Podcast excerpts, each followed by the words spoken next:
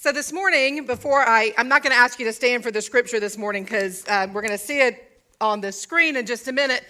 But one of the things I want to highlight for you is that the passage that you will hear and that I'll be preaching from is not natural.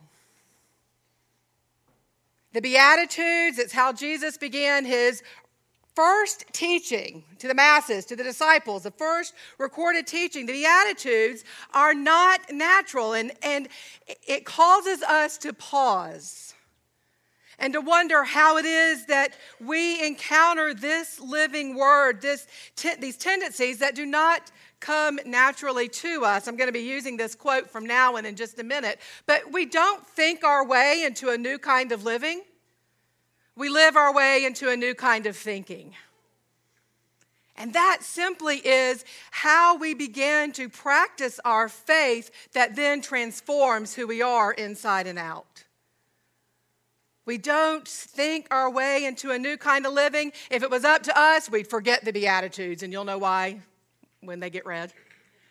But we live our way into a new kind of thinking through discipline, through worship, study, communion, and so forth. So, if you will, I'm going to um, read the first verse, and then we'll have the other scripture will come up on the screen. But I want you to pay attention again to this end of this way of life not being natural. Listen to what the first couple of verses say in chapter five.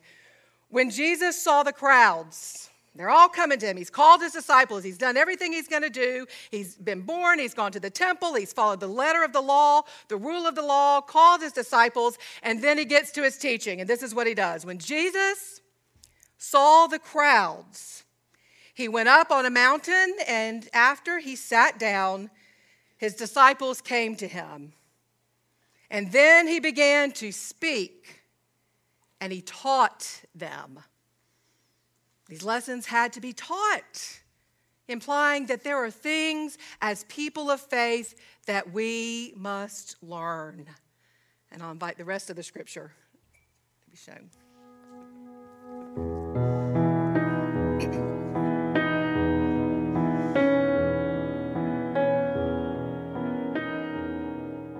Blessed are the poor in spirit, for theirs is the kingdom of heaven. Blessed are they who mourn, for they will be comforted.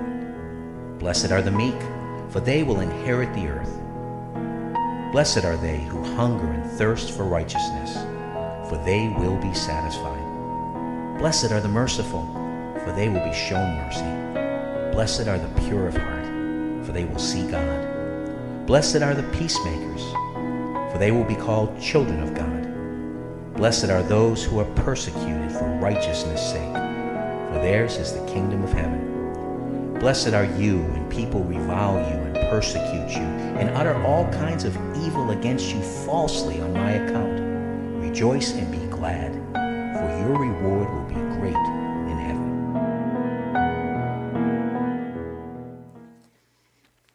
Let us pray. Gracious God, you call us to a new way of being, to a new way of looking at this world, to a new way of participating in it. Lord, things that just don't come naturally to us. So help us in these moments to begin to understand and wrestle with this text, this scripture that you've called us to study, to search, so that it may then inform how it is we live our lives in your name. For it's in your name that we pray, as it is in your name we try to live. Amen. So for the last few weeks, at least at the beginning of this year, twenty twenty, we've been talking about twenty twenty vision. How is it that we see with eyes of faith, and what difference does it make in how we live that we are called believers, followers of Christ? And we talked a little bit about the Magi who came to Jesus from a wholly different experience, a wholly different world, different language, different culture, different religion. And once they knelt at his manger, they went up and they went home by another way. And what we understand that to be is they went home being transformed. They were no longer the people they were when they first began to worship Christ, when they came into his, pres- his presence. They went home, Scripture says, by another way. And then we talked a little bit about how we see with eyes of faith when we stay so close to Jesus that in the words of the prophet Isaiah, we hold on to God's hand. As God's hand has been extended out to us. That's that's become one of my favorite images in recent times. I, I, I love that. We hold on to God's hand to stay close to God so that we may see what God sees. We stay close enough to hold on to that hand that is always outstretched to us. And Kyle talked last week about that call. Have we heard that call? And what does that call mean? And is that call the end of our lives of faith? Or does that call just begin the journey? And we understand it to be the beginning, right? But that understanding of that hand being outstretched or that call that we have received, we begin to journey in faith. And now we're going to go into our new month, a new month, and talk about honing our vision, which takes admitting that we hadn't arrived yet, which takes admitting that, that our sight isn't perfect. Honing our vision simply means that we sharpen or perfect our vision over time. And what I will say and what I think the scripture says to us is that we hone our vision, we sharpen our vision, we perfect our vision by certain practices. By doing certain things, not saved by works, but we grow in faith through disciplines, through practices, through how it is we live our lives in such a way that we become more faithful. So we had the quote from Henry Nowen, we don't um, become, we don't think our way into a new kind of living. Rather, we live our way into a new kind of thinking. And, and in these practices, that's what we're going towards today. That's what we're doing. We live our way into a new kind of thinking. And the Methodists among us say, absolutely. That's it. The Methodist tradition, if it is grounded in nothing else, the Methodist tradition, as it began with John Wesley, who was working for a reform movement in the Anglican Church, the Methodist tradition, folks, is this. We live our way into a new kind of thinking. We are saved by grace in Jesus Christ, and that's just the beginning. And Wesley would say that we practice, we have disciplines, spiritual disciplines, that help us to become more of who God would call us to be, has called us to be. Wesley said, and you know, I love old language. So in the words of John Wesley, written in the seventeen hundreds, Wesley says that we do these practices, we engage these practices so as to awaken the stupid sinner. Now, don't take that personally. I don't think you're stupid sinners. I think you're smart sinners. We are all very intelligent sinners, I'm quite sure. But when Wesley was first putting out one of his um, sermons called The Scripture Way of Salvation, he said he wrote these words, he encourages these practices to awaken the stupid sinner. And we'll go with smart. We'll go with smart sinners. To quicken the lukewarm, he said. Encourage the ignorant. Okay, I need to stay away from that language. We do these things, these practices for um, to to hone our faith, perhaps is the nicer way to put it. But no less important, no less necessary. Wesley talked about works of mercy, and that is how we reach out and serve the poor, how we feed the hungry, how we clothe the naked, how we visit the sick or the righteous, how we welcome the stranger. These are acts of mercy. But if we don't ground these acts of mercy into acts of what Wesley called piety, then these are just good works. Nothing wrong with them.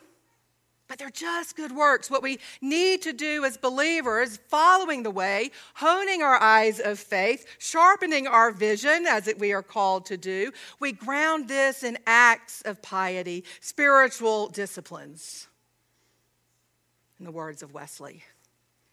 And so we begin to understand there, there are all manners of these spiritual disciplines. Worship is one, of course. Sacrament, which we'll share in just a few minutes, is a, is a spiritual discipline. Prayer, meditation, But the one that I want us to start off with today, and like I said, we're going to be doing this for a few weeks.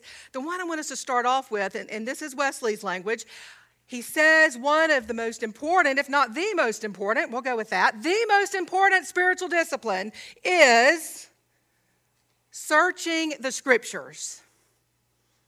Studying the Scriptures. We understand God best through God's Word, God's living Word, Jesus Christ. And we understand God best by searching or studying the Scriptures in worship, in fellowship, in one-on-one conversation, in small groups. But we are called first and foremost as a people of the book. Wesley said, I'm a man of just one book. We are called to search and to understand the Scriptures. And I gave you a hint at the beginning. Here's why. Because this life that Jesus calls all of us to live, this manner of being faithful in His name, this manner of following Him, honing our eyes of faith, doing all that we can to live into who God has called us to be, must be taught to us. And if you don't think that, it, if you think that it just comes naturally, reread the Beatitudes. I don't think this is natural at all. Most of us would avoid situations where we might mourn. And yet Jesus calls those who mourn blessed. Most of us would avoid that um, state of being poor. Luke says poor. The Gospel of Luke says, blessed are the poor. Matthew says, the poor in spirit. Blessed? That doesn't make any sense. And so Jesus went up on that mountain and taught this way of life.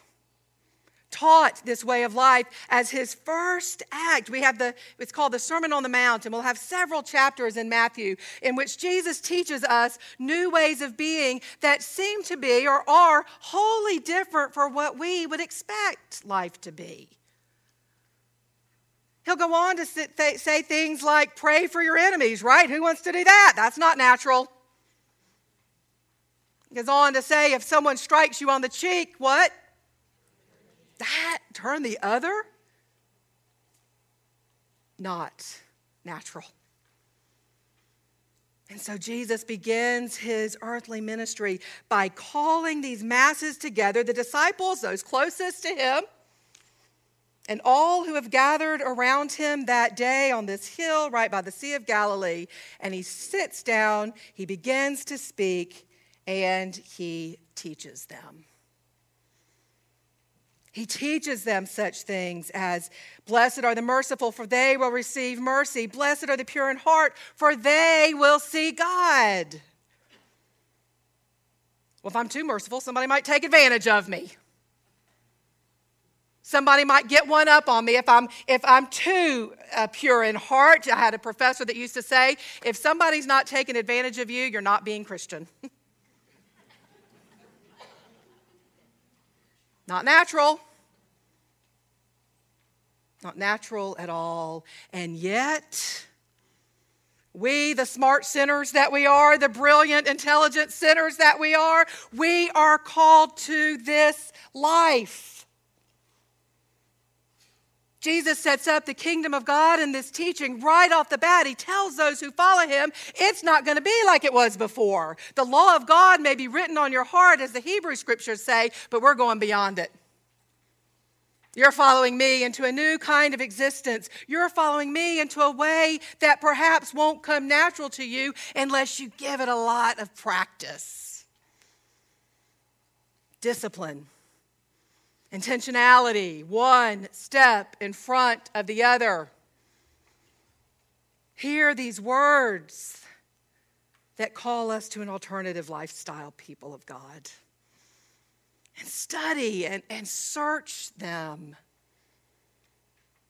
so that the Spirit may enliven us in ways that are wholly other, completely different from the world around us. Blessed are the peacemakers. Are you kidding? They get trampled upon in this world. No, he's not kidding. Blessed are we when we hunger and thirst. You ever been really thirsty? Really hungry? Blessed are we when we hunger and thirst, yearn for, desire, want beyond anything else in our lives to be righteous and holy, living. Righteousness comes through the power of the Spirit. We're not self-righteous, but righteous. Called to live into these practices day in and day out. And I think the best way to start is by searching our scriptures. Now, Wesleyans, Methodists, we have these disciplines, we have these practices. We start with Scripture. We've talked about that before. We begin in the Word of God. But we don't take it so lightly that we're not willing to investigate and examine and understand. If we don't understand the original intent, I think we're going to risk missing out on the intent for ourselves, for us in this day. And so we work at it, we study, we try to understand, we investigate. I don't think Scripture is that mantra, the Bible says it, I believe it, that settles it. I just don't.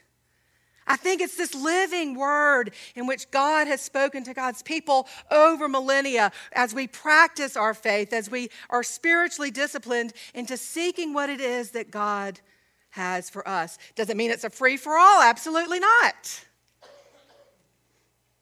But it means that we take it so seriously that it begins to transform our lives as we are disciplined in reading and studying and searching and having conversation.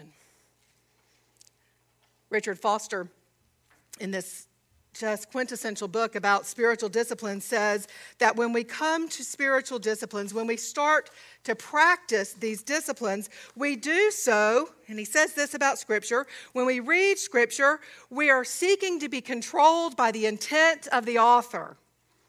And we are determined to hear what the author is saying, not what we want him to say.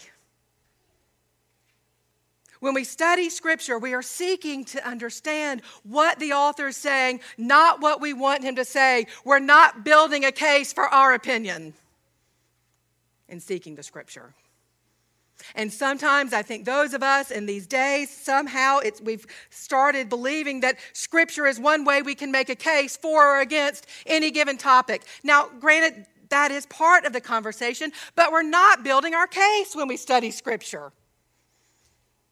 We're not building one up on our neighbor, one up on our, our friend, one up on somebody sitting next to us in the pew.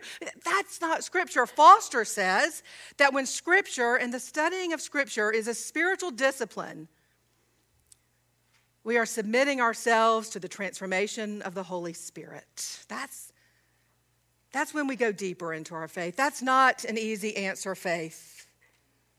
When we study the Scripture, when we submit our own will, our own biases, our own prejudices, our own thoughts and preconceived ideas, when we submit it to the Word of God and how it is played out in Scripture and how it will be played out in our lives, then those spiritual disciplines will transform our living.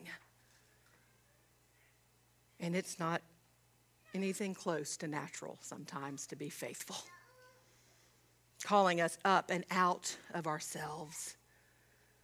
But we have this tendency, this need to be right, this understanding of being divided and making our case and wrestling with it in such a way that somebody's put down and somebody's lift up, lifted up, and that's not it at all, where somebody has to be absolutely wrong and absolutely right.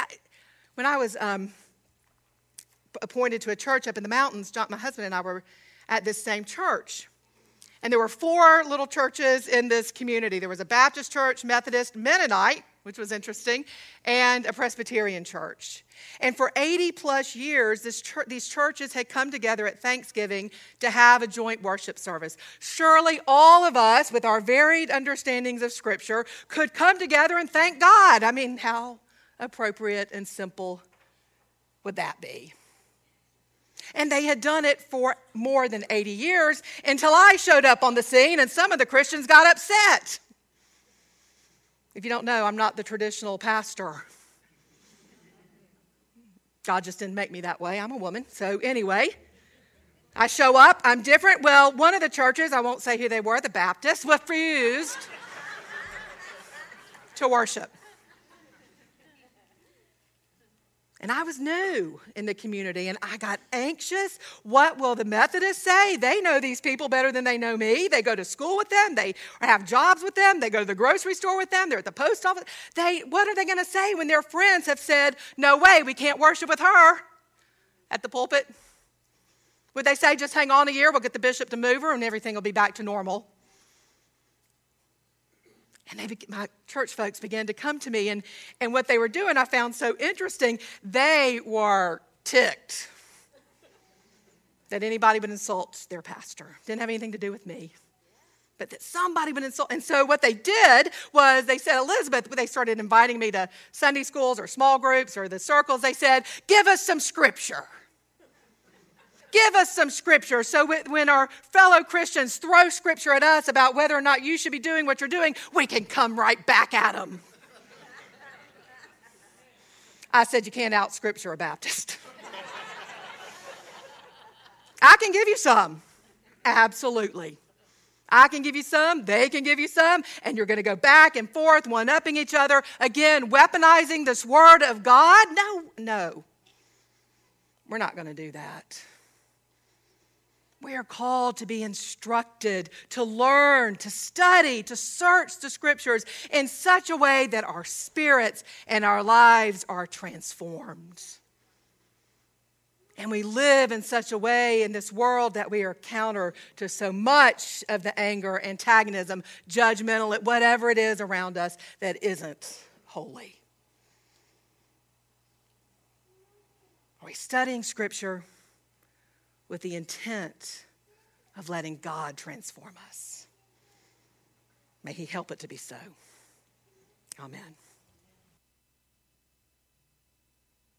One more thing. We're all just a bunch of smart sinners. You know that, right? Baptist, Mennonite, Presbyterian, Methodist, what, non-denominational, whatever. We're all just a bunch of smart sinners. But the important piece of that is that we are searching the scripture, not looking for easy answers, but seeking to allow our lives to be transformed. Go in peace. Amen.